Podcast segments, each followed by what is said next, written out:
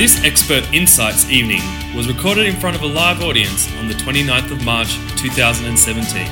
The discussion topic is Cultural and Contextual Considerations in Mental Health Practice. On the panel we have Dr. Deba Pomond, Senior Clinical Consultant at the Transcultural Mental Health Centre, Gabriella Salabert, Clinical Psychologist and Senior Cross Cultural Clinical Consultant at New South Wales Transcultural Mental Health Centre, and our lived experience representative, Manoush.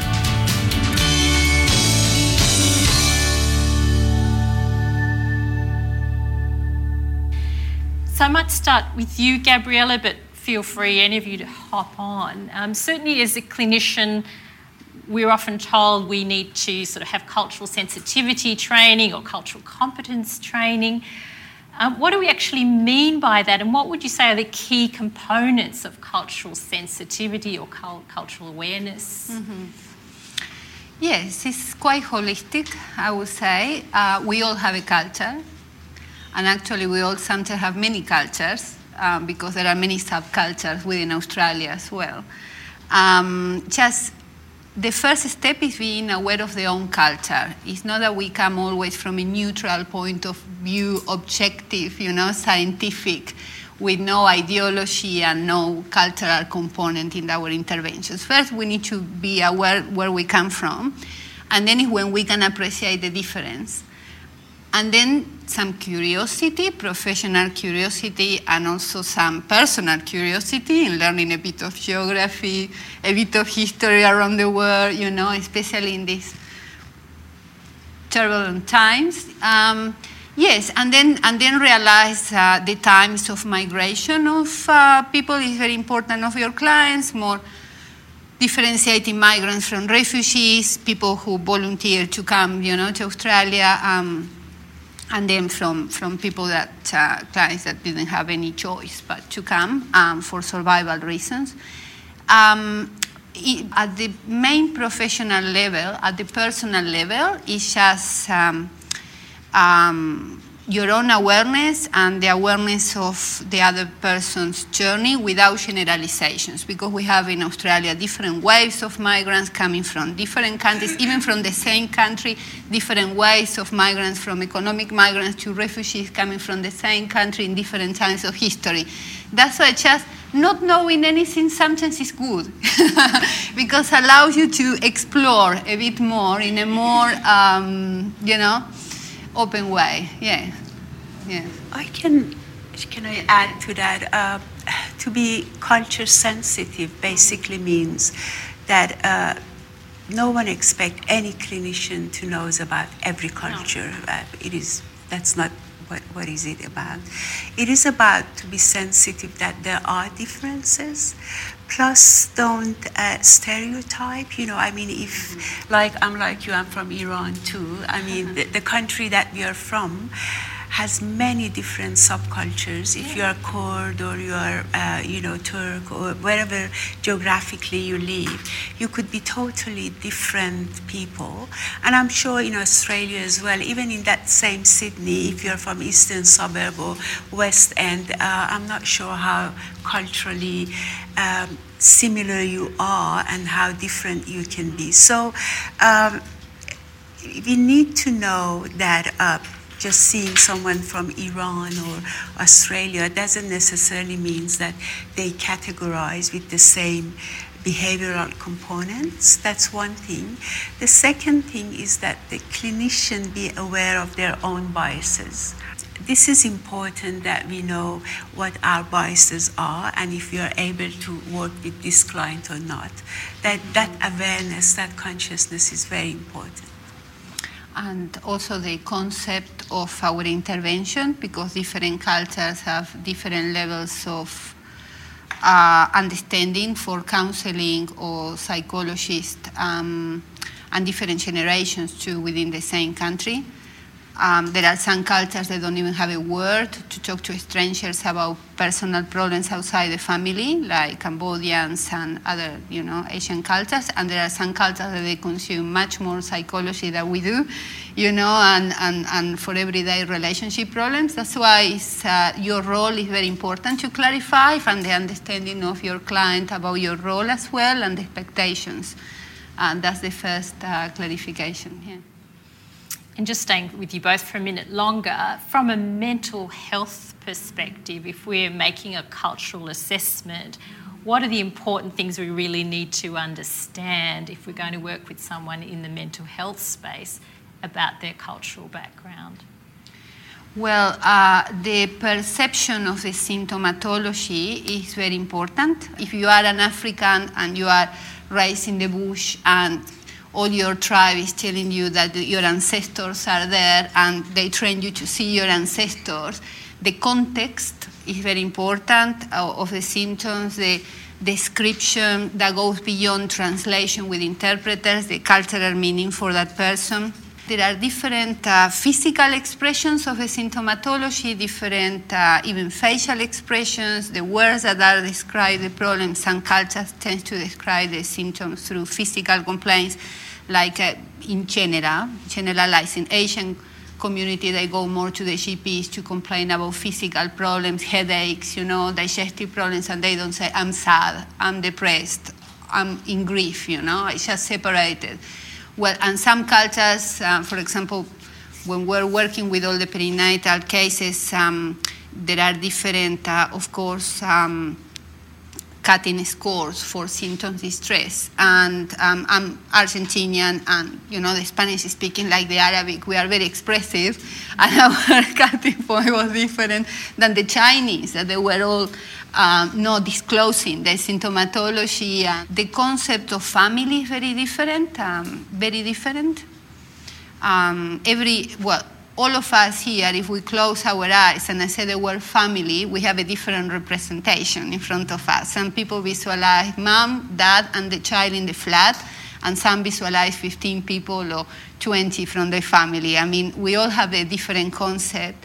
Um, normally, all cultures around the world, they regard the, the, the family like uncles, grandparents, cousins as the main nuclear family. When we are doing assessments, when we are doing genograms, you cannot cut off, you know, the whole family and only take uh, mom, the child. And actually, it's not even true even for the Australian population because um, there are so many intergenerational issues that are running, and, and all the genetics are showing that, you know, and the epigenetics are showing that intergenerational trauma, etc., including in this population, that is always very important to open the field and take into account the context of the society and the previous generations.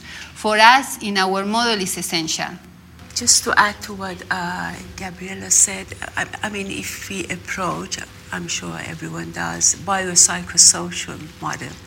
The part psychosocial maybe is the core of our work because delusion is delusion everywhere, in any language, in any country. I mean, I may think I'm Malcolm Turnbull here, someone in America would think they're Trump, but they're the same substance, you know. I mean, the content is different, but the presentation is exactly the same. So that part is very cultural.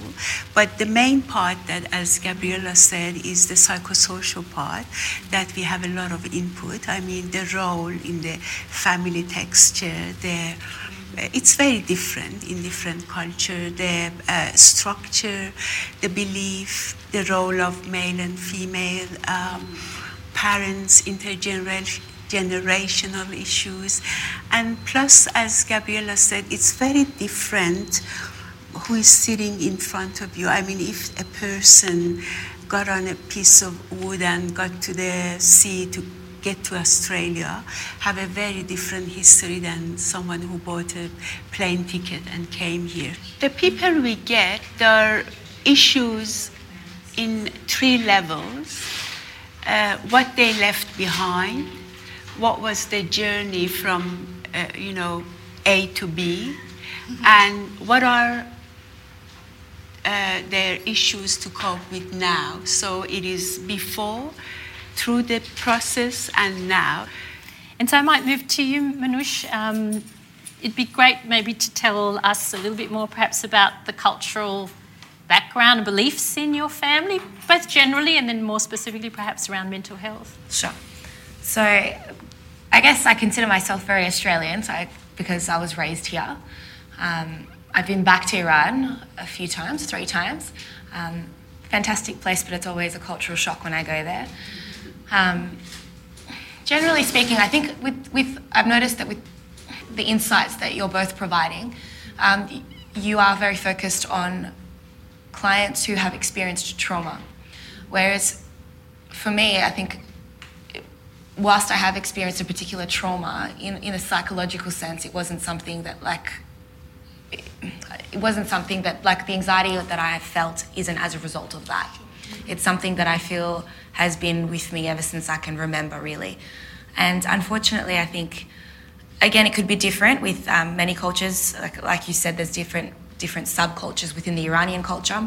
But I, generally speaking, I think in the Middle Eastern culture, um, there is this tendency to not if something is not a biological issue per se, so if it's not a cut or it's not a wound or it's not something that you can physically see, it therefore does not exist. There's just no empathy, unfortunately.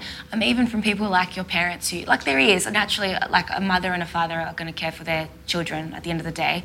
They love them, but when they don't have that awareness, they just don't understand.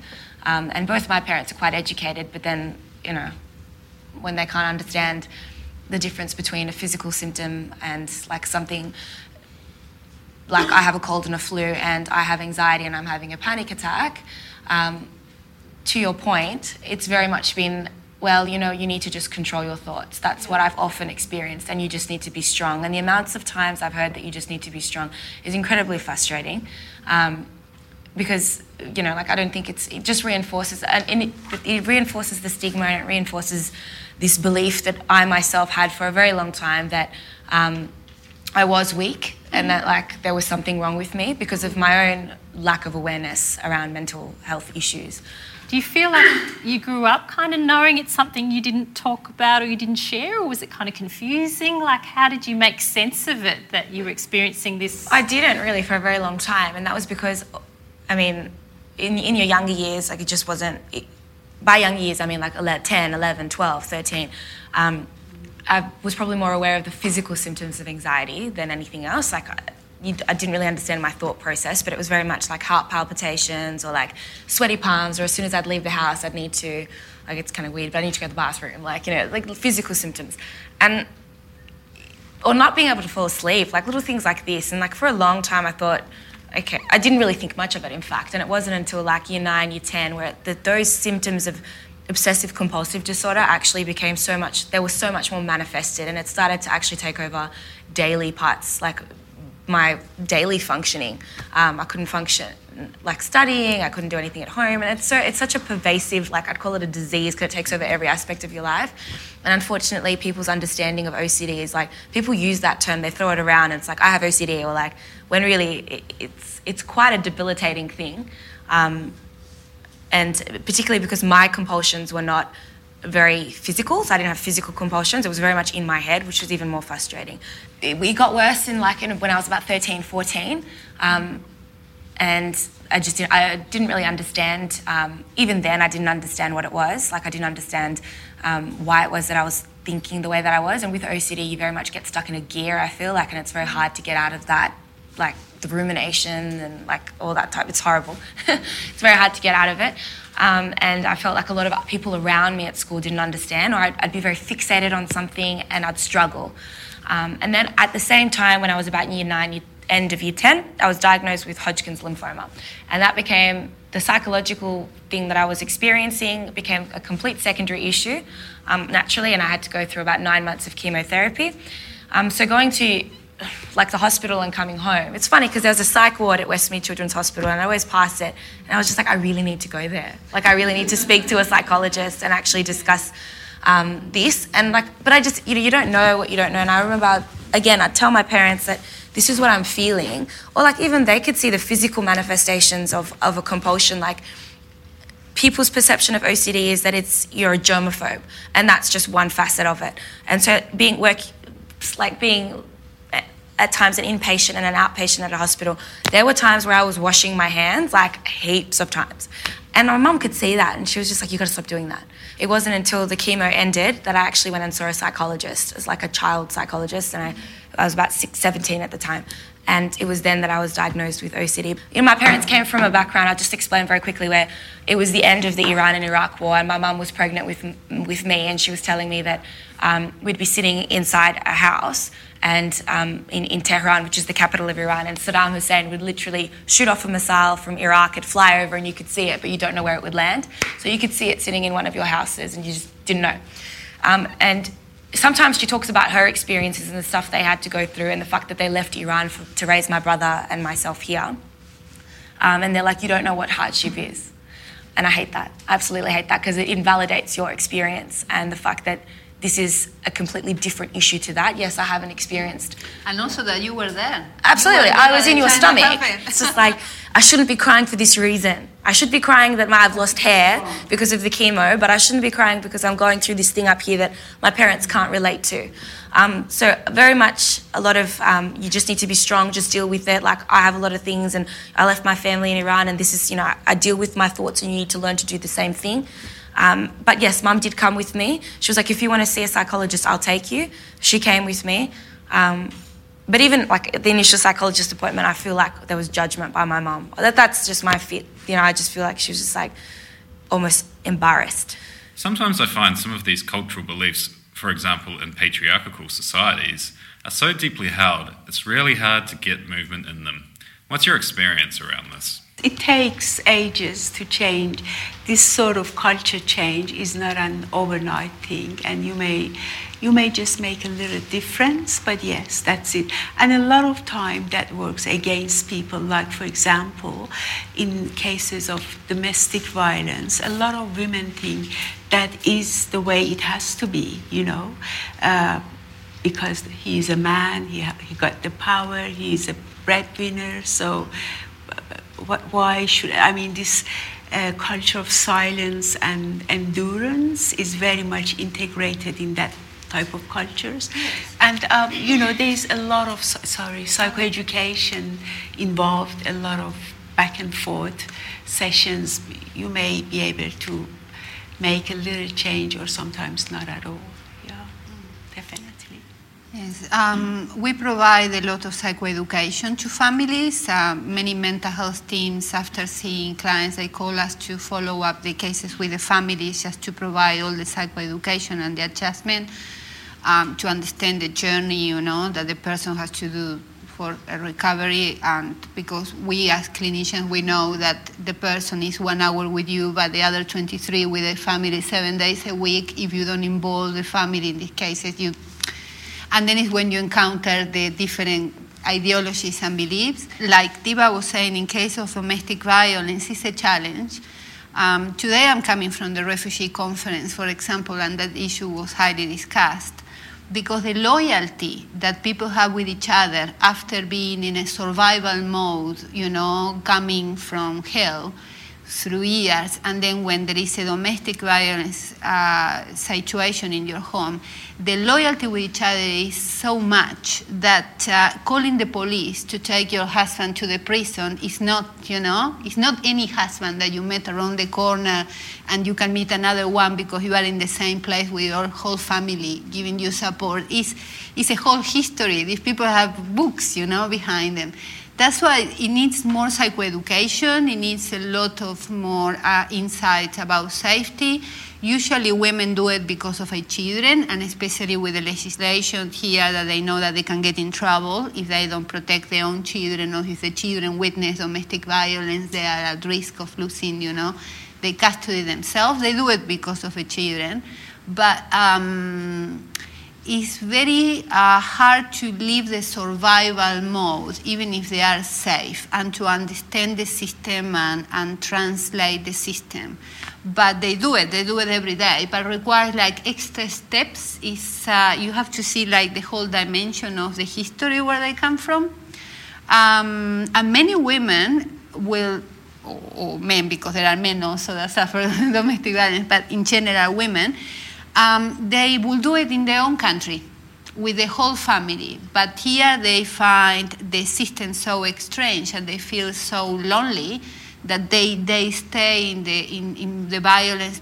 Staying with that, that idea of being stuck, as a GP, I'll often see people coming in with somatic presentations of actually a mental health. So I can say, yes, this is depression, this is anxiety, but there is no framework, no cultural framework for me to move from a physical diagnosis to a mental health diagnosis. How do you help move people along from a physical understanding of their symptoms to accepting a mental health um, explanation for how they're feeling? There are our psychologists and social workers work a lot, you know, in that model, and they try to normalize that that it is okay to feel fear, it is okay to uh, and and and sometimes just presenting the issue in terms of well. Um, people like you that go through all this adjustment in Australia, you know, with a system that they don't know, facing financial difficulties or fearing this and that with no family, with no, they, normally feel, you know, anguish, they feel fear, they, they cannot sleep at night. This is something that happened to you, just normalizing because uh, many societies is the panic of being called a bad mother. For example, what you were saying in terms of, uh, people will think that I'm the bad mother. You know, I'm working in the perinatal area, and that's the main fear of women saying, I'm not coping because, you know, they are very depressed or because they have anxiety. So this is what the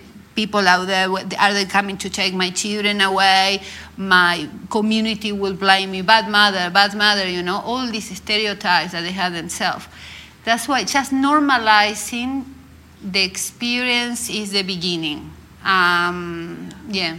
And plus, uh, what you said, there are many different motives to do so. I mean, depends why the person try to hide behind the physical, uh, you know, presentation of the situation. As Gabriela said, sometimes it is uh, doubting their strength if they're not well enough. I had a case that he was really insisting that he has only physical issues because he was concerned about his visa situation. You know, if he has a mental illness, something may happen. There are very different motives. But to answer your question, the main thing is psychoeducation. I mean, what are the signs and symptoms? Uh, yes, you can have all, as you know, Minush said, you can have palpitation, you know, sweaty hands and all that, which is very physical. But at the same time, this could be very much the sign of the anxiety. Mm-hmm. So th- these educations are very important to bring them into the context of, and as Gabriela said, and you know, when they get to that stage, the second level, there is nothing ro- wrong with having this anxiety or depression or whatever. Can you comment a bit on the use of interpreters in clinical settings? We work with interpreters as well because we also do cross cultural work. We don't have all the clinicians in all language and dialects. We also work with interpreters, and, and you are right. Like um, even if you, uh, first we are all human beings and we are all em- have empathy with each other and compassion. Otherwise, you wouldn't be doing this profession. You will be doing something else. And second, you know, is uh, that some interpreters um, they try to a bit overtake, you know, your role and engage in helping when it's not their role. Um, that's why it's so important to use professional interpreters that they, they, they just, uh, you know, um, yes, they just walk away from their own interpretations. But um, yes, um, actually, if you are interested in that, um, we helped to produce last year with Interpreter Service um, some resources that are in the website that are for free for clinicians, are in the health department website. Um, to train uh, interpreters and to help clinicians to use interpreters in the community. And they give you all those scenarios, you know, all of them family assessments, um, clients that are not compliant or are not accepting all these five different scenarios, working in hospitals and, and even an interpreters, just to give you a bit of an insight of uh, the common problems that everybody faced, you know, about that. I had assessments, I remember, with an African a client in a refuge that she was uh, there with her children. That first, because it was a refuge, they didn't, they didn't let me bring people, you know, from outside for confidentiality reasons. And then I had uh, the telephone, you know, the, the TIS is called, yeah, yeah, yeah. And it was great. I thought I was completely traumatized, you know, with that. But the woman, it was a man the answer from Perth, I don't know from where her, and she found that fantastic because it wasn't somebody from such a small African community that was going to judge her. They didn't see her face. I didn't have to disclose her name. I just used it as a service myself. And he was interpreting with the telephone there. He wasn't invasive, you know, at all. He did the right intervention for the whole hour. And at the beginning, I thought that it, was, it would be a problem and ended up being, you know, very successful for that reason. Sometimes, you know, especially in, in small communities like that where confidentiality is a big issue, um, yes, or, or, refugees with high content of political disclosure, you know, and also, you know, not knowing what is the ideology of uh, the interpreter is uh, are all things Normally, what you do when you use the interpreters is that you try to have a bit of uh, a conversation before, and then after that, the debriefing as well, because if you're going to use the same person for the session too, you know, it, all these issues have to be clear before and after. Sometimes working with asylum seekers, it can be difficult to find healthcare that is affordable and also appropriate for their needs. Have you found any ways of getting around this?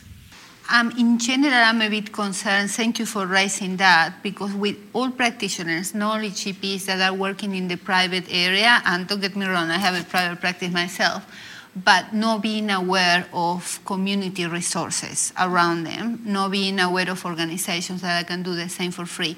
For example, we do all the IQ tests for the children in the school tests that normally are $700, $800 in the community, and sometimes with better uh, tests because are more culturally appropriate. Um, but uh, we see that some families have been spending thousands of dollars uh, getting loans for that, and, they, and nobody asks, you know what I mean? It's, uh, um, I don't know if the information is very fragmented now that we are all bombarded with technology, if the information is very fragmented, and sometimes before there were less things, but they were more visible. now, you know, all these services are, are, difficult to see or if the isolation of working in a practice with many clients are disconnecting practitioners from the community unless they are pushed for professional development to have points, you know, for registrations but there is a gap there. I see GPs and other clinicians that are excellent and looking at least in the community health center around or looking for, you know, um, parenting groups in the area or etc. But some others, they have no clue and they are sending them to specialists extremely expensive and, and, and people feel frustrated and disengaged.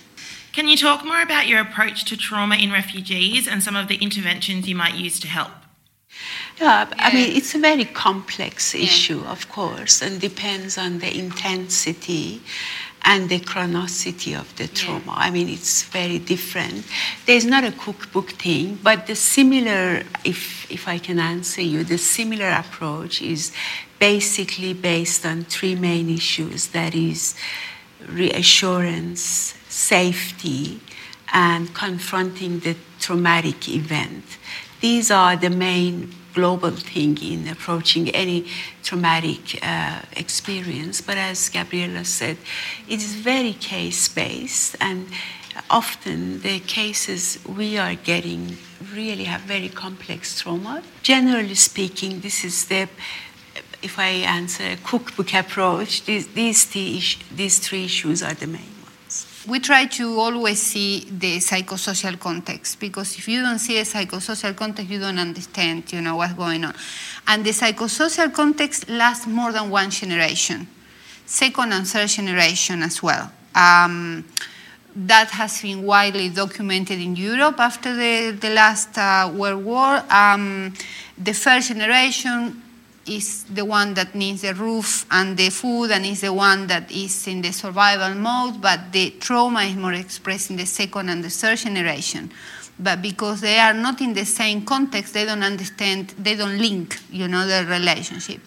That um, with migration, unfortunately, uh, all the main information and the roots are cut. And if the family doesn't explain the history, the second and the third generation don't have a clue why they experience the symptoms that they have. And that's another layer to complicate, you know, the problem. If you don't see the context, nothing has a meaning. Everything is a fragmented type of presentation with symptoms that are not associated. And understanding is very liberating as well when you understand the, the, the, the context.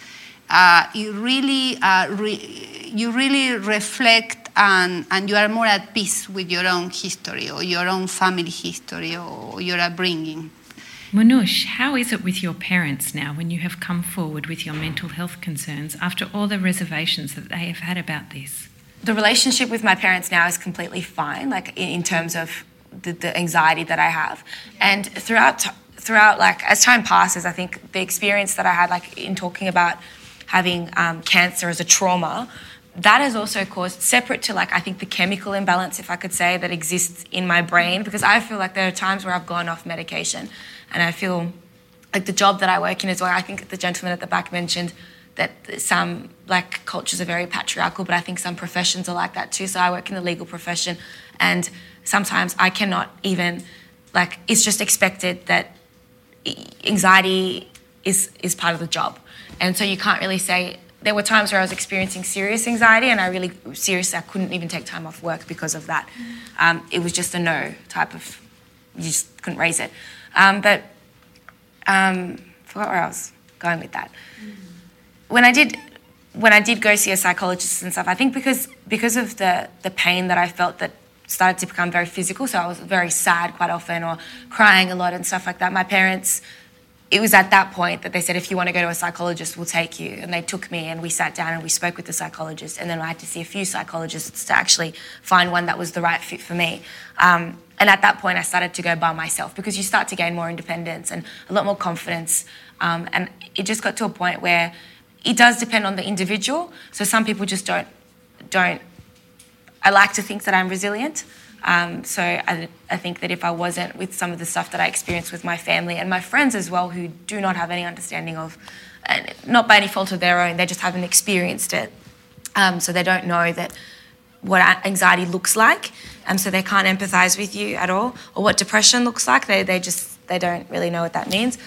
Um, so the relationship's a lot better now, and I think now when I do experience anxiety, your parents can see that. They can see that in different situations, the anxiety is just heightened, or you know, like the trauma that I experienced. I think because of the cancer years later, completely separate from the anxiety issue. There were uh, when you're 15, you're 16, you're a child, I think. And so when people tell you that you might have fertility issues later, you don't you don't understand that as a concept, or they tell you that you need to freeze eggs, you don't get that stuff, or that you need to get. It's just like yeah, okay, whatever, Let's get it over and done with. And me, my like throughout high school and throughout university, I was very um, focused on my academics. So t- the fact that I was diagnosed with, uh, you know, cancer was I never asked why. It was sort of just like, okay, and I didn't understand it either, is my point. So as a child, you're very resilient and you just do what you're told and you get on with it. But it wasn't until years later, so like when I was 22, 23, that, that I went through a serious bout of, I don't, to this day, I don't even know what it was, like maybe unaddressed grief or whatever it was, where you experience a lot of crying and then it turned into like this panic attack type of thing. And my parents have seen that history whether it be anxiety or it be depression and they know it's very real. I don't know over time they do recognize that yes it is a real thing and i've gone out of my way to i use this word i hate to use this word but to educate them on that myself. So it depends on the person too. So i've sent articles to them i've sent have a read of this or what do you think of this? And there are still times where when I'm experiencing anxiety, my mum will tell me, Are you taking your medications? I don't like that. Or have you done yoga? Or are you doing this? Um, it'd be nice to just have someone hear you out. Um, and it's hard maintaining that relationship with your parents when it comes to having a mental illness because because of the cultural issues for starters and secondly because they are your parents and they always want the best for you it's always better to speak to someone who's independent okay well we need to finish up this join me in thanking our wonderful panelists Thank you for listening. If you want to hear more of our podcasts, subscribe to Black Dog Institute on iTunes. If you're interested in knowing more about our educational programs and research, please visit our website at blackdog.org.au.